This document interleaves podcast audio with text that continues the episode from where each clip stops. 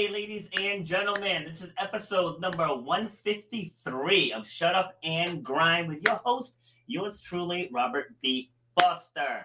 So today we're going to be talking about how to make your midlife your best life. And yes, I happen to be in that midlife demographic. So we're going to have a nice conversation about that. We're going to talk about your personalities. We're going to talk about life in general. We're going to make you laugh. We might shock you a little. We're going to motivate you. We're going to inspire you.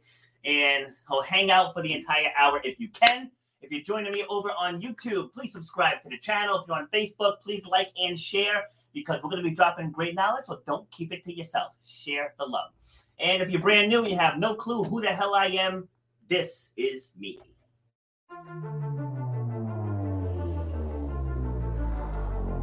I started doing workshops and doing groups where I'm getting up in front of, front of others, like outside of the gym setting, and talking about resilience and perseverance and goal setting and vision and taking action.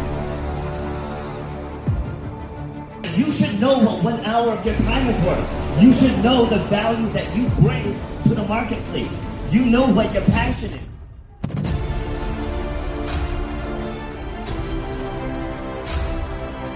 Starts with clarity of vision. If you don't have the clarity of vision, whatever next thing you get, you're not going to see it through because you don't have the clarity of vision. So the, the point of my pain was being told you will never run or jump again. And all that stuff, I was like, you know what? Like, I want to be able to take this even bigger. If you know why you do what you do, you have to know how to charge for what you do. That's how you're going to change your life, and that's how you're going to leave a legacy for your children and your family. You got to know your worth.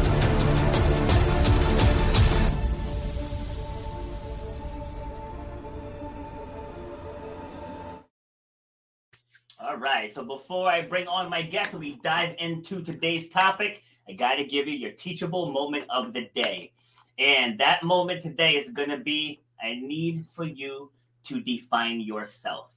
Okay, stop letting society define you. Stop letting your friends define you. Stop letting your family define you. Stop letting your spouse define you. You have to know who you are. You have to know what mark you want to leave on this world. You have to know what you want your legacy to become. And that's not up to anyone else. That's up to you. Because one thing I'm finding out in helping people create their stories, a lot of people are attached to a job. They're attached to a person and there's they don't have any attachment with themselves. And that's one of the biggest things that I'm seeing coming out of helping people craft their stories is that they're really discovering that they have a lot of hidden power that they never knew that they had. And that's because we're latching on to societal norms and what other people want us to be and how they want us to think, feel, and react. But that's not the way that's not the way, way to live. You have to be your authentic self. So that's what I want to leave you with with today's teachable moment is work on defining yourself. And if you need help with that, reach out because that's kind of what I do. All right. So now diving into our main topic, who is my guest? She is an abstract artist. She's a best-selling author, or what's that author? You catch that? See, this is why people edit right? Because they get that right out. Best-selling author, color code trainer, which we'll dive into that one, and a speaker with a passion for understanding our creative potential and motivations. Her art has been featured in numerous gallery shows and on the set of Orange is the New Black. That's awesome.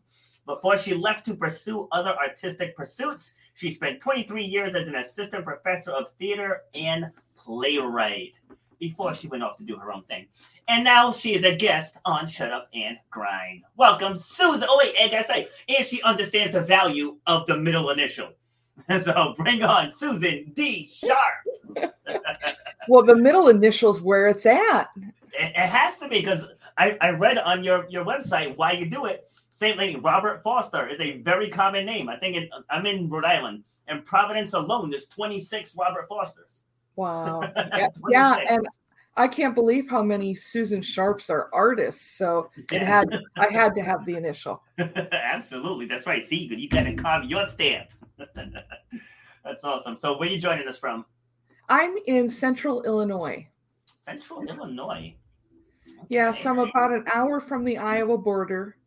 Um, okay. About an hour from Peoria, which a lot of people know where Peoria is at. So yes, All right. So I saw on your site that you were born and raised in Iowa. I was uh, very much rural area, right next to my grandfather's farm. Uh, had a had a creek and sort of a, a mini forest on the other side. So rural rural Iowa was was home. Okay, and uh, what what part of Iowa is that on? Like it's, east west. Um, yeah, it's in eastern Iowa. It's right on the Mississippi River. Okay. There's so a you, there's a bump. There's a bump on that curves out in Iowa towards the east, and I'm on the bump. like on the border there, where it's all like kind of jagged. Yep. That okay. I got it. All right. So, what was it like growing up there? Well, it was, I think, the foundation of my creativity. Really, I look back and, you know, we, I remember we had three black and white channels. Um, so TV wasn't a, a huge deal. And it forced us to be outside, it forced us to be creative and to make something out of nothing. I remember clearly uh, having mom's old aluminum pie tins and getting the really fine, silty um, uh, clay from the bottom of the creek and making mud pies on dad's ladder like they were a makeshift oven baking them in the sun. And and we created our own play because there wasn't other than board games um, we didn't have video games. We didn't tv wasn't big pre pre technology i'm dating myself. But um, it uh, it it was a great playground great training ground for creativity yeah i think a, a, a lot of people with with rural upbringings tend to have that because i also grew up in the woods okay and you know like we had we had pigs we had chickens we had a bunch bunch of well, we had one cat. We took in a stray cat, and then they had a litter of like like eight. I want to say so. So we had cats sure. everywhere. We had dogs. You know, just uh, maybe like acre and a half of land. I want to say, and then same thing. Uh, you know, because I'm in that I'm in that same age bracket, so we were constantly just making up games, and we were always outside. Like we we never wanted to be inside, because again, I think we got an Atari at some point and a Commodore 64 computer but you really couldn't do much on it. Remember when the discs used to be like this big? Yeah. to go yeah. in. So uh, that's awesome. All right, so let's get to know more about about you. So how would you how would you describe yourself if I say who is Susan? I would humbly say that I'm a creative genius. um, you know, I, I dabble in so well, I don't dabble. I'm I'm serious about uh, many different creative pursuits and uh, more importantly, I think I do them all because I see how they play off of each other, how um, work in one field sort of strengthens my work in another field. I think my um, my start in theater influenced my art because I tend to think big. So I, I like to create large art because I sort of think in terms of the the the uh, width, breadth, length of a stage. So in my mind, I'm designing for larger spaces.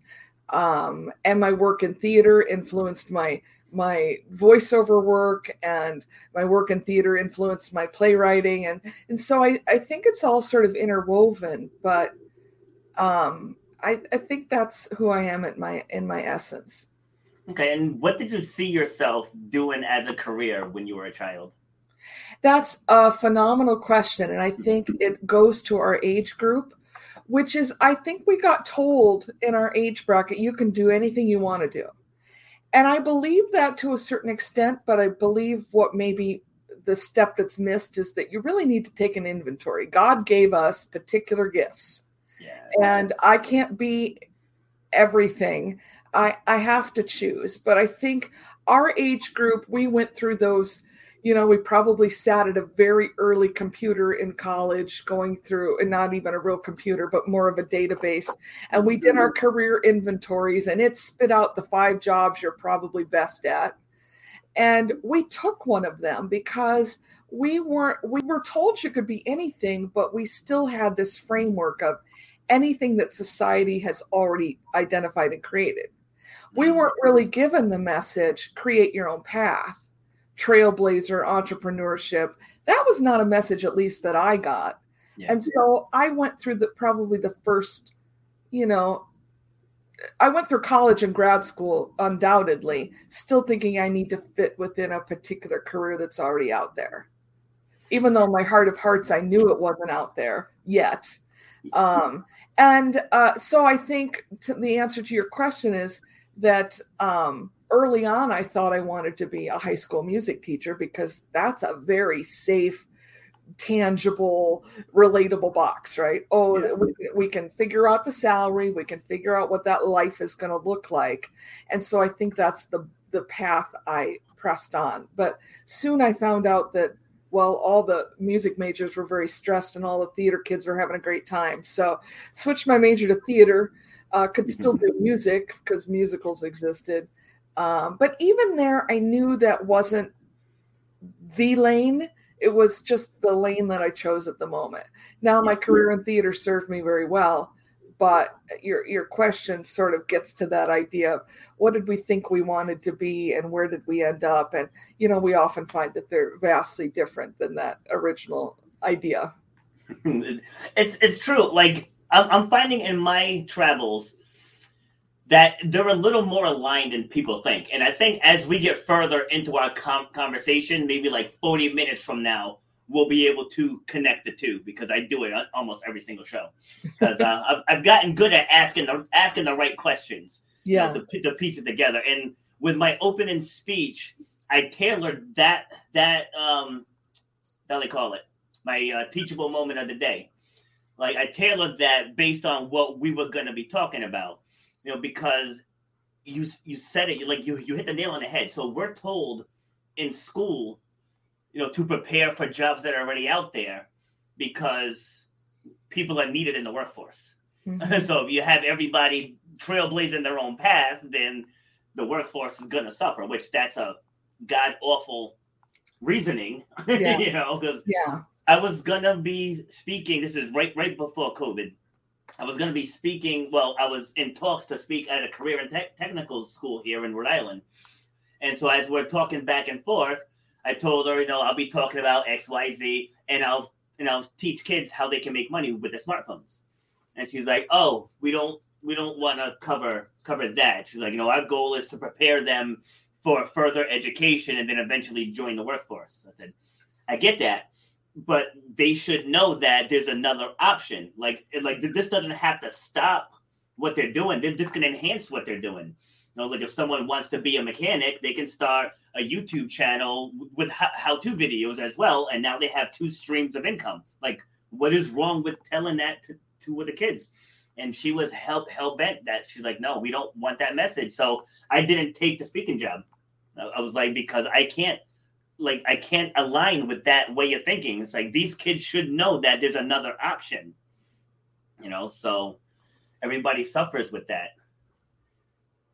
Yeah, it's I I do think it's a dangerous message. I I think maybe teaching teaching kids that they can do anything they want is also dangerous uh, without, you know, yeah. really taking stock of how you're gifted.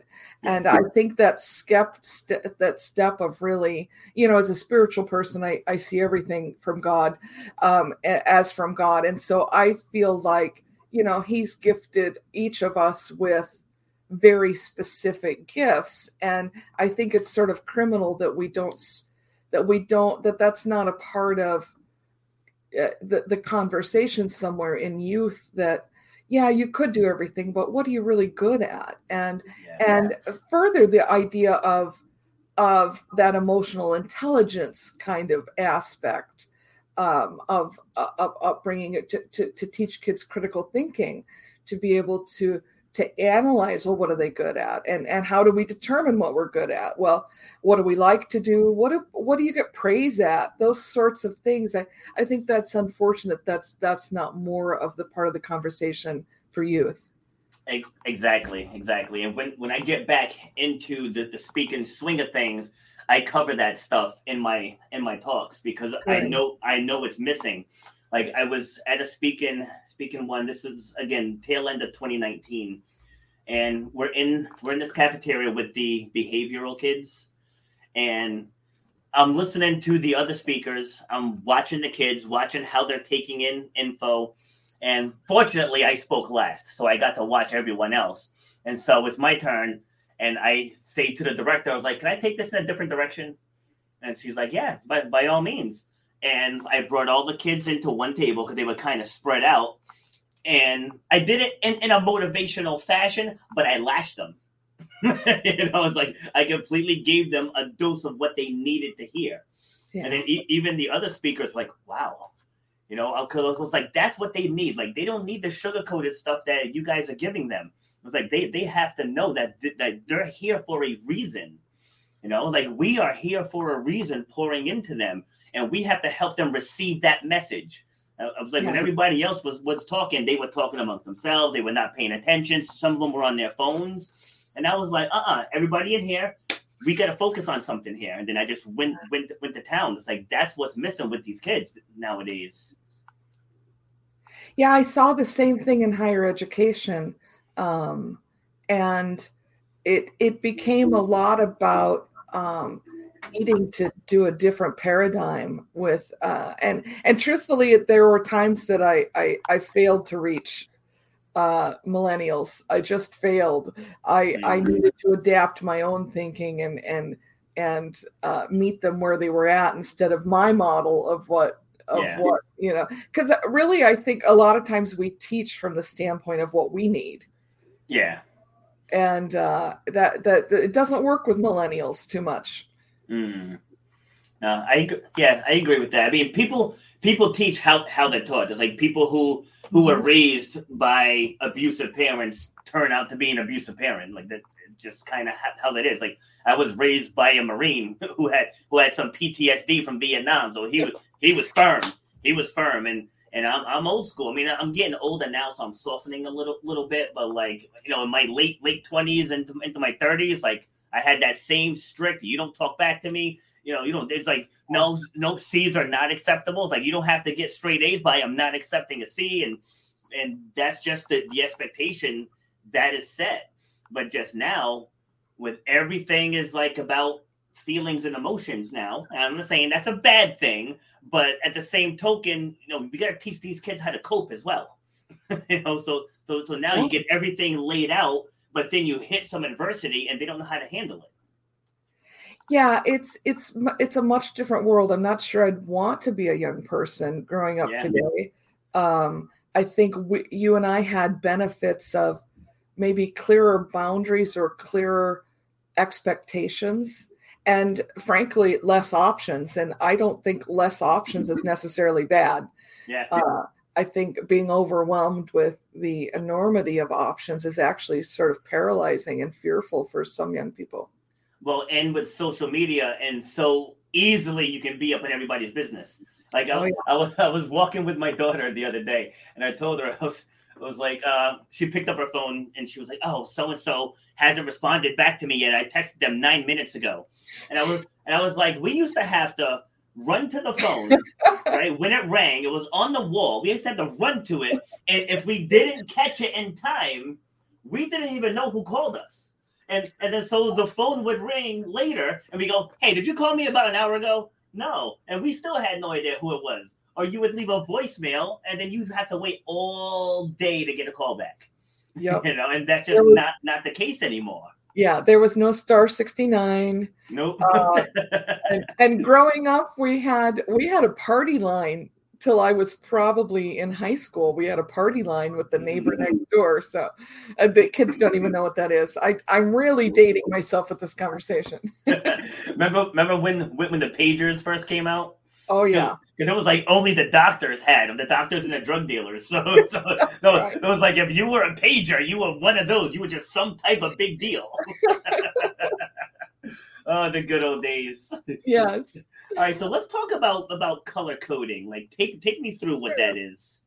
Color code is the theory of Dr. Taylor Hartman that um, he, in his research he found that people had core core uh, motivating factors, and so like Myers Briggs, like like List and DISC, and all of these other kinds of uh, personality inventory assessments um, color code is in that family. The only difference is that this inventory rather than being rather than answering a survey of questions about how you are now this assessment tries to get at how you were from your very earliest childhood memories mm-hmm. in other words his theory is rooted in how we were born how we were how we how we were sort of wired from from infancy and uh, rather than it being in behaviors yeah. because behaviors change moment to moment and um, so I, I got into this because I really feel like I didn't handle conflict so well in my early career. Mm-hmm. And because I really realized that conflict resolution, conflict management, um, that really isn't taught anywhere. And how do you learn that but by to be in conflict? And for those of us that don't really like conflict, it's sort of an icky, scary, emotional world, and we want to run, fleeing like the house is on fire. And so, how do you deal with all of the emotional aspects of of conflict? Is um, because men and women deal with it very differently. Yes. Um, and men can sometimes be too aggressive, and women can be too passive of course it goes for both genders but the, the idea is that we we definitely fall into stereotypes and i got the message very early on like you don't talk back well I, I adopted that even in conflict. Okay i'll just be a fly on the wall a mouse until that anger wells up in you and you mm-hmm. realize i do have a voice. Why am i not speaking up for myself? But then it's in anger because you're sort of angry at yourself and then it comes out way too far on the other side. And so learning how to deal with conflict um, i think is an important thing and i wasn't doing it well yeah go ahead. And so i think personality is also a big part of conflict. And when you know you have a voice but you have been trained not to speak it or you have been trained that whatever you say is is not valuable um, then you you when you do finally get the courage to speak you're not very confident in it. And maybe you're not even very good at it and so i felt it was imperative to learn who how i'm wired and furthermore to sort of accept who i am even whatever it is that i find out whether i like it or not and yes. so color code teaches that you know, there are strengths and challenges to every personality type. And uh, the, the most important thing is that we take 100% responsibility for who we are and, excuse me, and how we, how we communicate. Um, it doesn't say, well, you can't be a, a, free spirit you can't be this or you can't be that it, it it just simply says if you're going to be that then make responsible choices within that and so I got really excited about the book and then I did the training. And then I thought, well, this is so exciting. I've got to teach this. So it becomes a tool really for further conversations. Uh, I've done this workshop with with small business owners i've done it with church volunteers i've done it with fellow artists and the the message is the same even though the group is different love it yeah, so very, very similar. As I told you when we were off air, that I, am a facilitator in True Colors, which is sim- similar. You know, it mm-hmm. just instead of you know how DISC uses the DISC, this just uses four, four colors. It's gold, blue, orange, and green. And going through that, see, so uh, let, let me backtrack into my younger, more feisty days. You know, because as I said, you know, people operate the way they they were raised. You know, like my father was very strong. He was very stoic. Like, and you didn't you didn't mess with him. You just didn't. and, and so I became a manager young in life. So like I learned leadership skills. I learned responsibility, but just people. A lot of people hated because I was so young. Like I was a general manager at 19. And so I'm working with people 30, 40, 50, you know, 60 year, years old.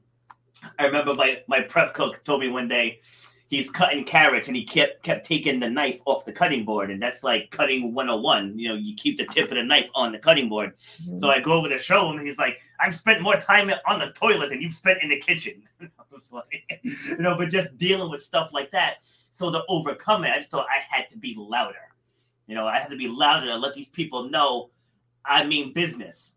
And then so we fast forward, I'm 24 now, and I'm having a meeting with my boss.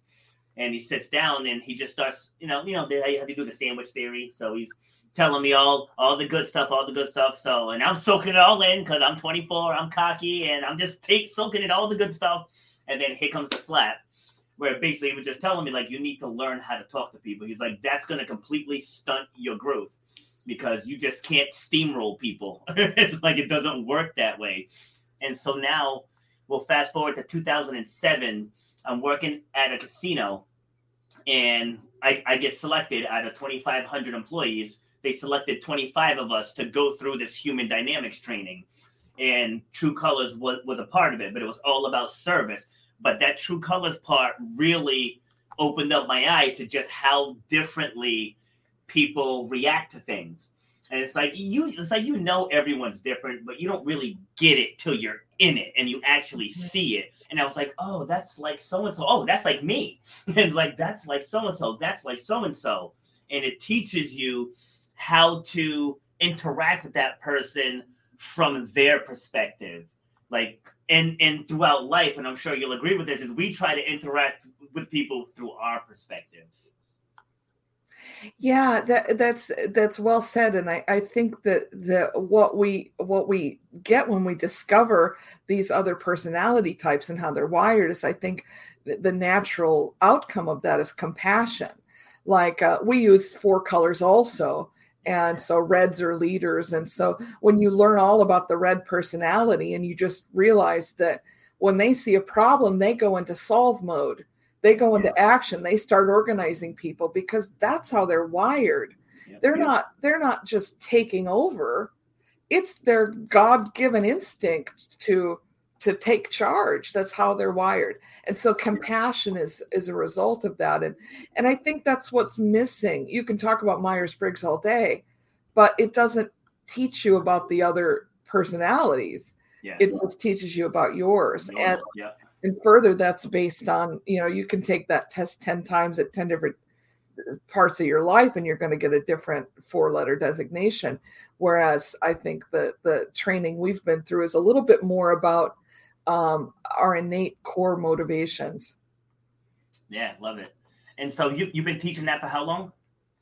Um 26 2016 so okay, yeah um, and it it ends up being a little part of everything I do, whether I'm actually teaching the curriculum or not. But um, you know, a lot of times that's how people find me to speak is they find me on the Color Code website and uh, ask me to come to their organization.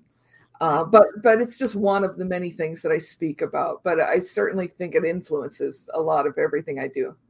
Yeah, yeah, it's it's it's huge. I mean, even a lot of the speeches that that I give, I may not directly mention it, but a lot of those those teachings that I that I put out come from going through that training and from that yeah. program because because it's huge. Like especially when when couples fight, you know, because like in my in my gym, you know, my gym, I have ninety five percent women on my clients, and okay. you know, like I'll, and I'll hear them complaining about about their husbands or whatever, and and I'm like, on, like try this. Just say this sentence and see see what happens.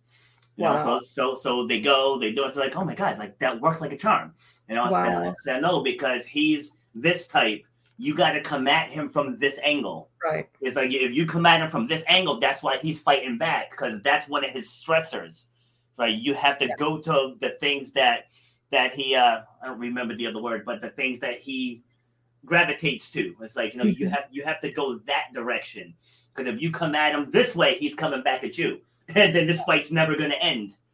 you know, so so it's like, do do you want to be right or do you want the conflict to end?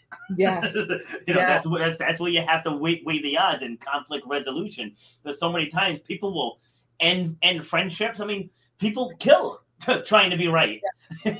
you know? yeah. And I used to be that guy. Don't get me wrong but but but like now, I mean, if I if I know straight up I'm right, I'll just stop fighting. I'm like, there's there's no reason right to keep to keep this going. Like it's over. Like we obviously disagree, so I'm walking away. Right. You know, and that's part part of a of a coping skill too that is lacking nowadays because people feel the need to just fight to the death. Yeah, I think being right is really overrated. true. You know, um, because you can be right or you can be relational, and I think really we would, at the end of the day, choose to be relational. And it's, so many things can can exist fully up here, but I don't need to ever say them. You know. Yes. We don't. We don't need to talk about politics. We don't need to talk about a lot of different things. Yeah. Um, even religion. We don't need to talk about that because my politics and my spirituality don't depend on anybody else's input. You know. Yes. So. I love it. Yeah. So like we were talking earlier about you know conflict resolution, and so I have another show that I do, which is more of the, the stuff that you just said you don't talk about. you know, so we'll you know we'll talk about political stuff. We'll talk about you know just controversial topics. Mm-hmm. But but like I do it in a in a rational ma- manner.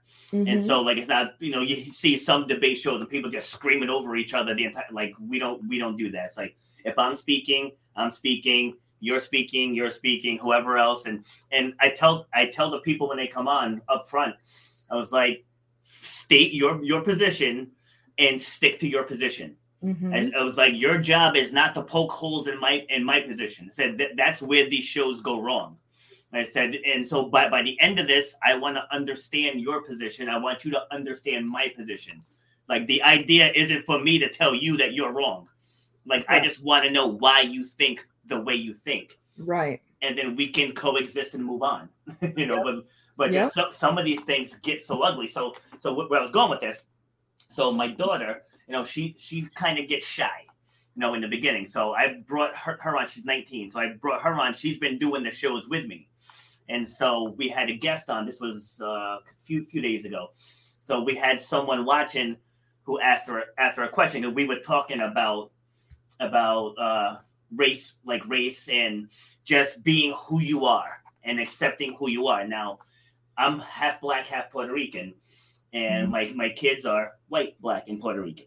so we were talking about her being well. She, she was talking about being a, a multiracial child that sometimes she gets confused on like mm-hmm. what side she's on, and then someone's asked her a couple questions. You know, she started crying and and so I, I, give her credit for not leaving the show because I was waiting for her to shut her camera off, but she didn't. So she stayed on, you know, even through all of the emotions, and she, she ended up getting through it all. And so, and then even as her dad, you know, I didn't be, berate the person who asked the question because I told her, because in life, especially if you're going to keep doing this show with me and we're going to talk about topics like this, people are going to ask questions Right. Like, so you have to be prepared to answer those questions. Because at, at one point, my, my sister had jumped on and started getting on my case because she was on the other side of the topic we, we were discussing. And I said, don't tell me I'm wrong because you have a different belief. It's like your right. lived, your lived experience is valid, but so is mine. it's like I, I don't discount mine because you you went through other stuff. You know, like that doesn't change my yeah. lived experience you know? Yes it's it's always been interesting to me why um, people feel so threatened by opposing viewpoints. Yes. Um, and i think really the heart of all of that is fear. I think at the at the at the base of all conflict i really think is fear. Mm-hmm. i would say mm-hmm. the same for anger as well think the root of all anger is really fear. You're you're going to somehow impact or change my world in a way I don't like, so I'm going to fight back, put up walls, leave, whatever. But yes. all of that stems from the fear. And so I think we have to embrace the fear, but again, life hasn't really taught us to do that. I think that was part of the the focus of my book was facing my own fears heading into midlife yeah. uh, because I I felt like life didn't life didn't ever really teach me how to deal with that. In fact, I think life taught me to run from my fears rather than to face them. So um, it's uh, I think I think I learned it uh, very organically, but I learned it way late. I wish I wish other people would learn it much earlier than I did. Yeah, it's one of those things that that's how unfortunately that's how we're controlled you know we're controlled in fear like yeah. at, at work you don't do certain things because you might get fired in school right. you don't do certain things because you might get suspended you know so like our, our whole being is based on fear and it's just it's just how we're naturally wired. So And it's not people a have. it's not a pure motivator fear Yeah. is not it's it's it's a very um ugly motivator now Yeah. sometimes it works we go to the doctor we don't like numbers whatever we're feared into the diet or exercise or whatever that Yeah. we have been we have been uh, dreading but it, it can motivate but it's not a pure motivator i don't think it's the motivator that lasts Yeah, you I agree. I agree. We were I did an obstacle race a couple weeks ago. We were down in New Jersey and we saw a big black bear in the woods. Oh. and you know, like in that instance, it was like, okay, like fear definitely definitely can consume, even though they're just as afraid of us as we are of them. Right. But still, but just that that initial, like one of my teammates practically jumped in my shirt. I was, I was like, "It's okay, like just stand, Just, like just don't move, don't move," and they you know, ran ran off in the woods. But just still, just for that split second, though, I was like, "Wow," you know. So I understand that. All right, so you said red is what one of the colors. Can you share the other three? Yeah, so red, uh, the the people that test into the red category are natural born leaders, action takers. The uh, whites are peacemakers. Uh, You said white, white, white, the color white represents the peacemaker. peacemaker. Okay. Yeah, blues are uh, they their pure motivator is intimacy. They want intimacy in relationships. A blue will be your best friend ever. Yeah. Um, and yellows are motivated by fun. If it isn't fun, they don't really want anything to do with it. Now, most people that take the assessment actually test, you know, in a—they they have a, a, a primary color and Yeah. uh, maybe they test into all four categories. I am almost equally all four, which Wow. could explain some of my um, uh, inner conflict. But um, but uh, most people have a dominant color. I'm a blue, uh, and then my dominant and then my subdominant colors are yellow, then red, then white. So, um, but to just know sort of how you're wired, and uh, I think is is the key point of that, and and um, it, it, the combination will be completely unique for every person. I've never done one yet where I had the same identical percentages in in the in the dominant and subdominant groups for any one Okay. person. So that says something. Yeah, so just looking at that, I would say for myself, I, I would be a, a red a red yellow, red yellow Yeah. for my one for, for my one two. Because Yeah. like when when I'm in, because I like to have, have as much fun. Like I tell my kids all, all the time, I said to me, my definition of, of maturity is to have as much fun as humanly possible, but know when to be serious. Yeah. so, so that's my thing. But as, as a leader, I'm that person. When stuff hits, stuff hits the, the fan, we we spring right into action. Yeah. You know, don't don't waste time trying to figure out the whys and the hows. I'm like, we just got to get it fixed. Yeah. you know, it's like just Yeah. get it fixed. So, but then just outside of that, I just want fun. I just want fun. I want I want good good music. I want to daydream because I'm a visionary, and that's just that's what makes me smile. You know, doing that stuff. So, if someone wanted to take this test with you, how, how do they go about it? Uh, if you go to my website, a sharpdifference.com. Check You- it out. Boom. oh, you're good. You're good. There is a color code tab somewhere at the top. It might be in the drop down menu. I've, I've done some changes recently, but you can find the color code tab um, or just email me, Susan at a sharp sharpdifference.com, and we'll hook you up with the assessment. All right, awesome, love it. Yeah, because I'd be I'd be curious to see how how different that that that one is from from the True Colors model. I'm Yeah. curious. So, all right, so let's talk about your artwork. So, how did you get into all that? Well, it's funny. I've always had artistic uh, flair. I, I've uh, arts crafts were always a part of growing up. Again, we didn't have a lot, but we had coloring books. We had we had glue and construction paper, and my mom was crafty, and my grandmother was a beautiful seamstress. So um, I, I sort of grew up around that that arts and crafts kind of stuff, and so I think it started there, but really, truthfully, I my my one of my dear friends was getting married, and I really knew they were buying a house, and I wanted to get them a piece of artwork, and so I went online to look at artwork. Now this is when I'm like 30, and um, and I was just shocked at what they got for some of these paintings, some of these mixed media artworks. And I thought, and I said to myself, it's funny. It's funny how we have this confidence that's within us. I said, without one iota of art training, I could do that. Mm. And so I did. And it was what I produced was really pretty good. I'd sell it today. Now that was 20 some years ago, but um so that's sort of how I got into art. And then I was creating these things sort of as experiments like, well, what can I do? And what happens when you put this material with this material? And suddenly I've got a room full of art. And so I started to sell them at different boutiques. And, and then eventually Etsy came into uh, being. And then eventually I got my own website, which you have up right now. And, and now I do, um, now I'm doing just pretty much uh, custom work and then um, I've discovered the wonderful world, of digital prints. And so mm-hmm. now I digitally manipulate the, the, artwork that I've done years ago, and I can digitally manipulate it, change the color, um, change all sorts of things. There you go. So if you click on like best sellers, you'll you'll see a whole world of art. But yeah, and and so um, really since about 2002 is when I sort of got serious about my art and um, there's a lot more on my Etsy site, but this site is still developing. But it's where you have the most options. If you want that piece of art on wood or on metal or um, whatever, you can you can do so many different things uh, nowadays with digital printing. So.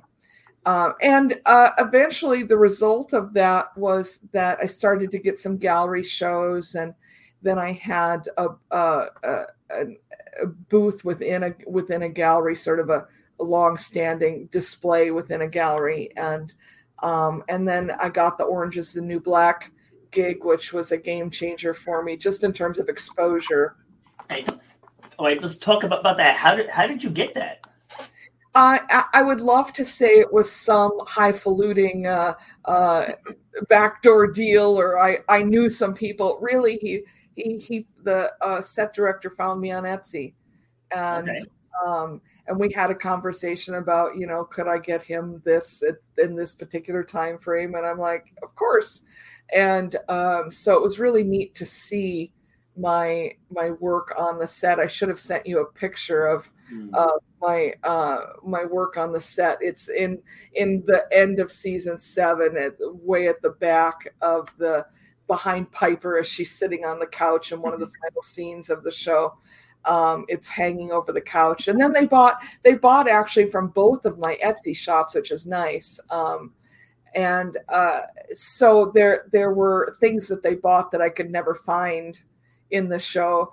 And then they I, I did see the other piece, the, the other art piece that they bought, but um, it it ended up it, it just ended up to be a um, it got me exposure is really what it got it got. It it um people don't look at that scene and probably remember my artwork but i have the photographic evidence. It's a, it's a level of credibility you know? Oh, yeah. and um and i think that it it boosted my confidence. I already felt like i was doing good work but it certainly didn't hurt sales. And um it at the end of the day, it, it didn't do a lot for me financially, but it was an important step for me internally to have that um, that recognition. Love it. That's awesome. All right. So from from there, so now you said that you spent 23 years in the- theater, right? Mm-hmm. All right. And then so so what what when was the moment where you knew that you wanted to pivot into something something different? Well, truthfully, I stayed in that career probably five to ten years longer than I should have. It's a it's a highly interpersonal career, and as an uh, I am an introvert, believe it or not. Um, but as a true introvert, you know, people can suck our energy. And so when you work 15 hours a day and you're doing something so in, interpersonally exhausting, it takes its toll. And so I was really burnt out because I I entered the world of uh, being a professor really under some interesting conditions in which I was building a program from the ground up. And I was, that was intense work. It was a labor of love. But I, in five years, I probably did the work of 10 years. And it was, it, it took a toll on me. Um, it was hard to have any relationships. It was hard to have any work life balance. I didn't even sleep well. And so that five years transitioned into I need to make a career change in a in a state where I get more pay and a little more life work balance. Well, I came to Illinois, that didn't that life work balance did not materialize. And so about five years into my new job as a theater professor, um, having left the old job as a theater professor, I knew I was burnt out. But I was so young still. In my head, I said to myself, "Well, you can't be burnt out. You're too young." You know, that's that's a lie we tell ourselves too. But yes. anyway, I was I had turned 50 and I said, I can't do this anymore. I I owe it to myself to do something different. And I knew I wanted to write books. And so I sort of left. I wouldn't advise anyone to do this, but I sort of left without a great financial plan in place because I was too tired to create one. You know, I was too burnout. you know so so i tell people if you think you're approaching burnout deal with it right now because you won't have the mental energy to deal with it if you wait it, and the fact that the world health organization now recognizes it as a medical condition tells us how widespread this issue is yep. and so i just knew i needed to leave um, I was in a, I never really felt like I was at home in this college. I did some great work there, but truthfully, it was never a good fit. And I should have left earlier, but I waited and I just had so much internal conflict with staying. And you know, the, the when the pain of of staying becomes worse than the pain of facing the unknown, you finally make change. Yes. And the unknown was, I welcomed it. It was scary as hell, but I welcomed it because at least it was different than the mundane things I had become accustomed to.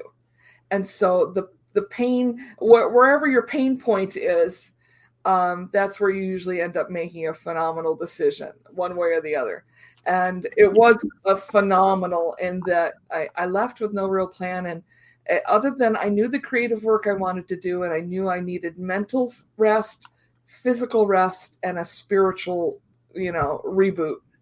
And so i took those two years to really do that and in those two years i wrote three books contributed to other three to three others um, uh, did a lot with my art, my speaking, and then of course COVID hit about six months. Uh, six months into my two years away, COVID hit, and uh, no one, no, none of us could have predicted that. And I don't really beat myself up for, you know, I couldn't have predicted that. Again, I wasn't really financially ready, and COVID certainly decimated my business on some level.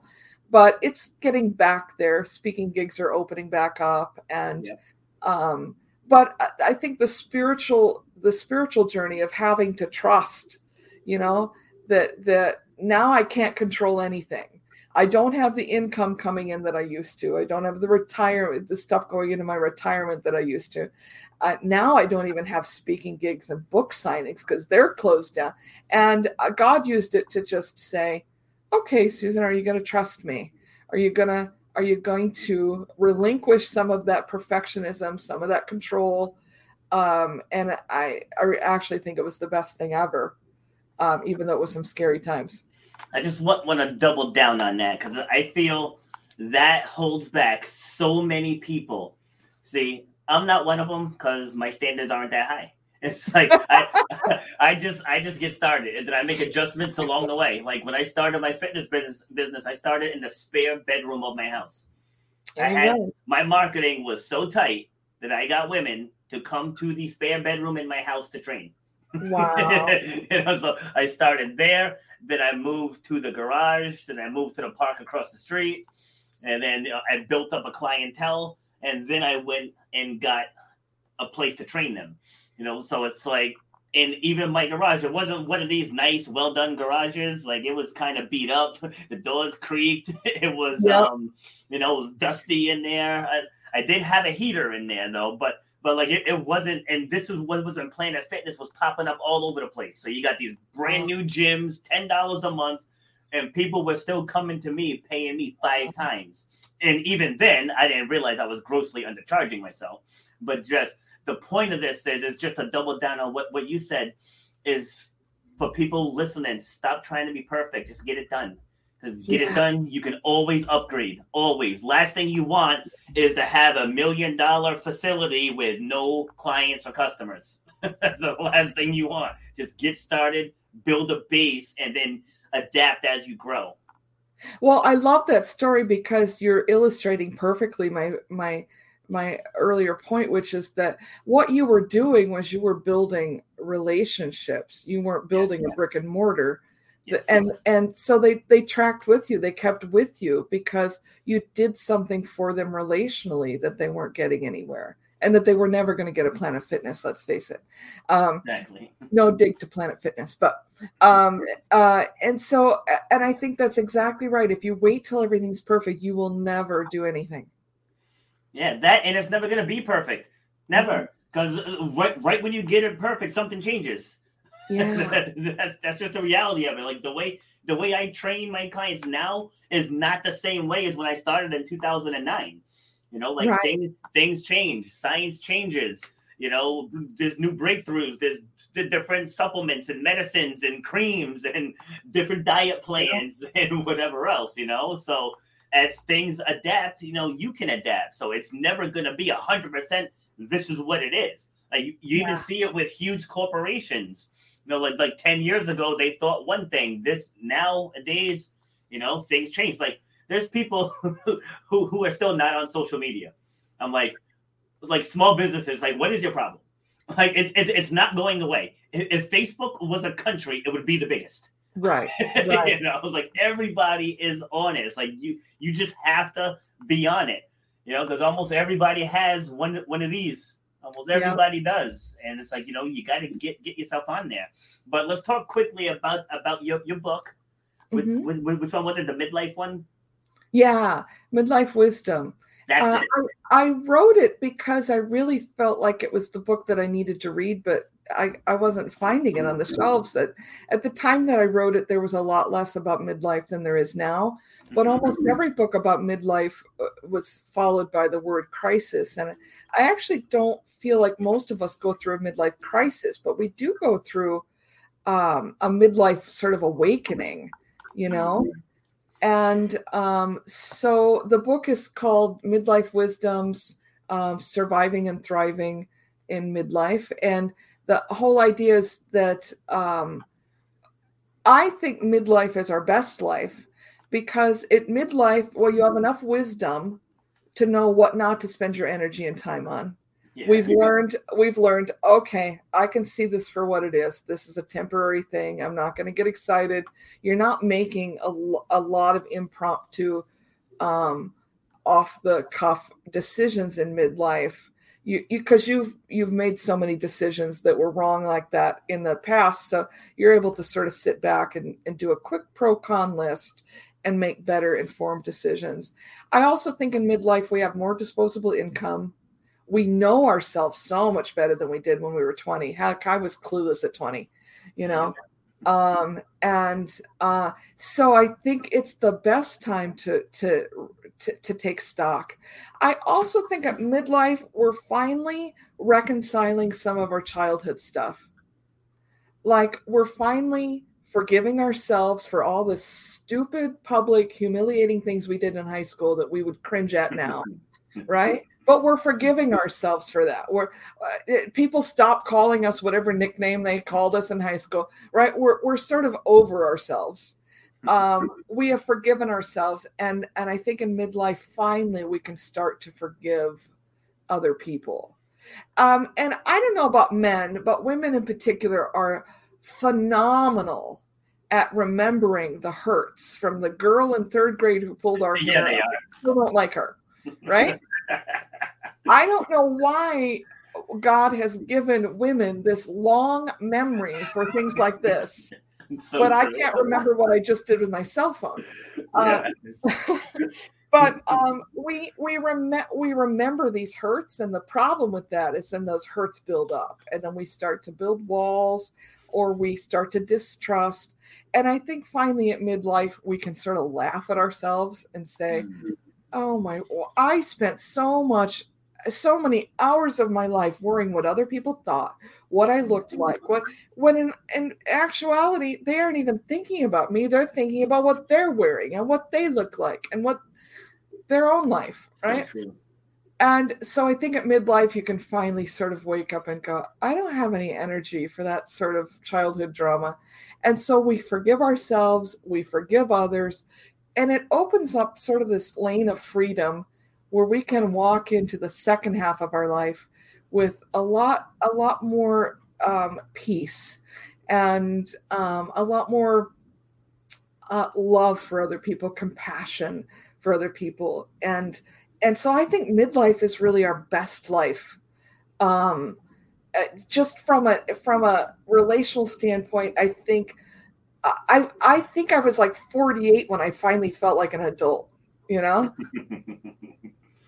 it's it's it. I still feel much younger than I actually am. So see the, the, the only the only thing I would add I would add to that list because I think you're spot on with everything else is speaking for myself is I've learned the power of no. Because when, when I when I was younger, uh, whatever people needed, I was all over it, all over it, and uh, know, people that listen to, to the show, they know I've told the story a th- thousand times, so I'm not going to go fully into it. But I donated a kidney to my sister in 2011, mm-hmm. and throughout that process, for, for whatever reason, like I felt my mortality. Like I just started just started questioning. It's like I get it, people can live with one, but we're born with two. so wherever, wherever people think we came from, thought it was a good idea that we have two of those. Like right. and, I, and I'm giving away one. And kidney problems runs in the family you know? So so i just i just felt it. And i was like you know i was like i'm gonna i'm not gonna do anything i don't want to do ever again. I'm like i'm not, I'm not going to. It's like rob you want to come out? No i don't. It's like rob you want to do this? No i don't. Like i've been i've been saying no to almost every everything. And it's to the point where people know now. So, so like people just just know that it's a harsh possibility he's going to he's going to say no. Like i had i had a hike a hike plan and my parents had switched the date of our family reunion.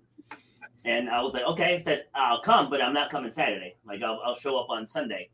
And my siblings and my cousins, they're all texting me and messaging me, like, you're not going to be there Saturday? I'm like, I will be there Sunday. like, well, we're leaving Sunday. Okay, well, if I don't see you, I'll, I don't see you. I don't know what to tell you.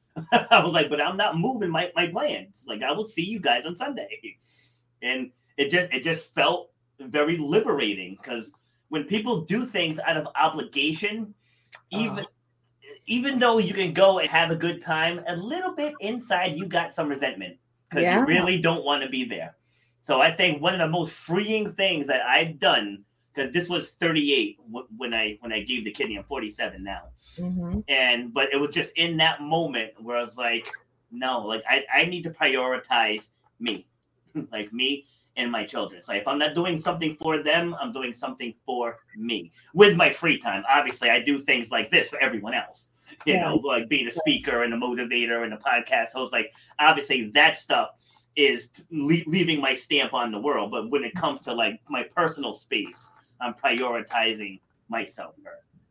Well, boundaries are everything, and if if you're willing to give up your personal boundaries for everyone else's pleasure, then that's a that's a that's mixed up so i applaud yes, your yes. your boundaries and i think it's that feeling feeling obligations is oh that could be a whole separate podcast but yes. we'll stay focused uh, but I'm, I'm in concurrence that i do less out of obligation now um, and my choice to leave my job was out of you know commitment to myself because i had given everything to that job and so i think it's just one small way that that i'm doing what what you're doing awesome all right, so it's uh, just about time. So give us some final thoughts. Well, I would encourage everyone to sort of flex their creative muscle the same way they might their their actual muscles. I think creativity is something that everyone has, even though we might deny it. Um, and I think most people have not come into their own creative potential.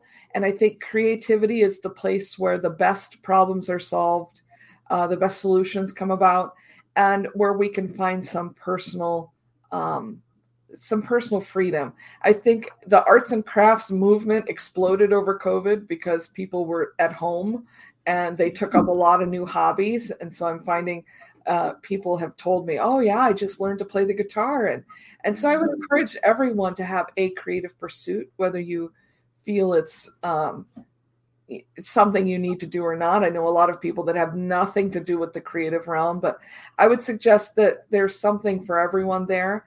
I also think that midlife is a great time for creativity because we are our bodies are changing, our minds are changing, um, our ideas about what imp- is important is changing rapidly in midlife.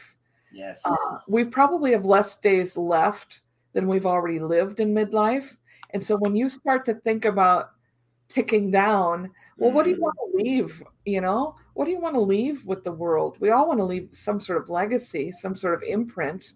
So um, write that book, create that masterpiece, start that podcast, do something to sort of leave your your imprint on the world. It's the best time of your life to do that. And and don't let fear be the thing that drives you rather let it come out of where you know your god-given gifts are where where your you know sort of where your your gifts and your joy and your service to the world can sort of intersect. And one last thing that I'll, I'll add on to that is being in the midlife as you see above us your true power lies in your story mm-hmm. right? So if you've been been alive this long you've experienced some stuff in your, in your day and there are so many people that tell me, "Oh, I don't have a story to tell." Like that that's that's nonsense. Like yeah. everybody does. And like I said, if you need help creating it, reach out for help and let people help you create that story because from that process, you're to uncover your true gifts. It's it's true and and and until you discover your true gifts, you can't use them.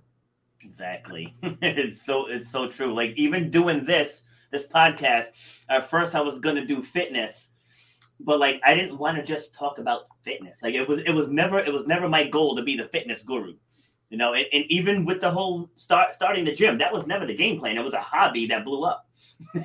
so right. So as I was going through the process, I was like, I've always wanted to be like like Les Brown level, like Eric Thomas level, you know, Dean Graziosi level, like of a, of a speaker. I want to be able to walk out to a stage and have 10,000 people there to hear my message. It's like that's what my dream was. Yeah. And so it's like I need to I need to take this and to create something that can appeal to the masses. And and it's so funny because people always think that that thing is external, but it's not. It's internal. It's like I took the process that I used to help people get in shape, and I created a seven step process to help people get through whatever it is that they're going through in life. And then just recently, I condensed it into four modules. And so within 15 minutes, I can help so- someone take something that they went through in their life and turn it into a powerful story. You know, yeah. within 15 minutes. And it's just the breakthroughs, the breakthroughs that people are having, it's insane. And I'm working with other speakers, people that have been doing this for decades and they're still overlooking some of the most powerful parts of their story you know yeah. and, and, and, it's like um how come that's not in your speech right. you know you right. know so, so we go through and we kind of re, retool it a, a, a little bit. So like you like you can't be afraid to be vulnerable. Yeah. You know, you know, like you just can't be. So there was really no need to get vulnerable on this episode. But like when I have like grief experts on, and you know, people talk talk like Friday, we're talking about picking up the pieces after divorce. So those things kind kind of get a li- little more heart heart uh, strings are tugged, and like you know, th- there are times where myself and the guests have been in tears sharing our stories. Yeah. You know, but but that's the powerful part of it. Like no one's ever ever been on a stage and saw someone just so into their story that they get emotional. No one's ever booed them off the stage. Right. but but yet Right. people people fear that emotion. Yeah. So I know I said final thoughts, but I, I just had to share. share All that part. All right. So how can people people get get in touch with you besides the website? Yeah. Um, so email me, Susan at a sharpdifference.com. Um, go to my websites, um, a, a sharpdifference.com and my art site, susandsharp.com. And I love emails. I'd love to know, um, you know, if my story resonates with you and and how I might help you, or frankly, how you might help me. There it is. Love it, Susan. Thank you very much. for the great conversation. Thank you. And uh, so I this Saturday I'm actually starting my first All Star panel. You know, Mm. so I'm I'm probably gonna do them every other week, but I'm gonna bring back six six of my guests, Mhm. and we'll just have a roundtable discussion. Like th- for for that one, I will give a central theme, and then obviously I'll group the six people. You know, like if, if we do something about losing a loved one, I'm going to pick the six people who talk about losing loved ones, you know, or, or their ther- therapists, you know. So, uh, and I I already know who I would group you with just from today's Okay. talk. So just be on the lookout for for that. So I mean, yours might be a couple months out because you're episode 153. so, Sure. so, yeah, trying to get some of the peeps from from, from a year ago to, to come Sure. back and check in with them. So again, thank you. I appreciate it. Thank and you. Uh, you have yourself a great day. You as well. Thank you. Take care. Bye bye. All right. So that was Susan. And if you tuned in late, make sure you go back and watch the entire thing. We talked about a wide variety of topics, and that's why I like the open the open format because you never really know where the conversation is going to go. So again, we still took in all of the main points that she wanted she wanted to get to, and I hope you really got a lot out of it because that's what we do here. Like we do this for you. So I'm actually going to be back at two o'clock today with a YouTube content creator, and we're going to go through his story. And after that, I'll be back tomorrow with a radio host out of Cleveland, Ohio. I was on her show last month, so I'm paying her forward. She'll be on mine. And then, like I said, Friday we'll be talking about picking up the pieces after divorce. So that's what this week looks for. Oh, and the All Star panel is on Saturday at 11 a.m. So have yourselves a great day. Thanks for tuning in. You've been listening to Shut Up and Grind. We hope you've gotten some useful and practical information from this show. Robert has over 20 years experience pouring his knowledge and expertise at many events in the service and fitness industry, as well as secondary schools and universities. He has a true passion for helping others break through the barriers that are holding them back. To book Robert B. Foster to speak or to reach out, go to robertbfoster.com slash speaks on Instagram at robert underscore b underscore foster, on Twitter at rbf underscore fitness, and on Facebook at Robert B. Foster. Till next time, shut up and grind.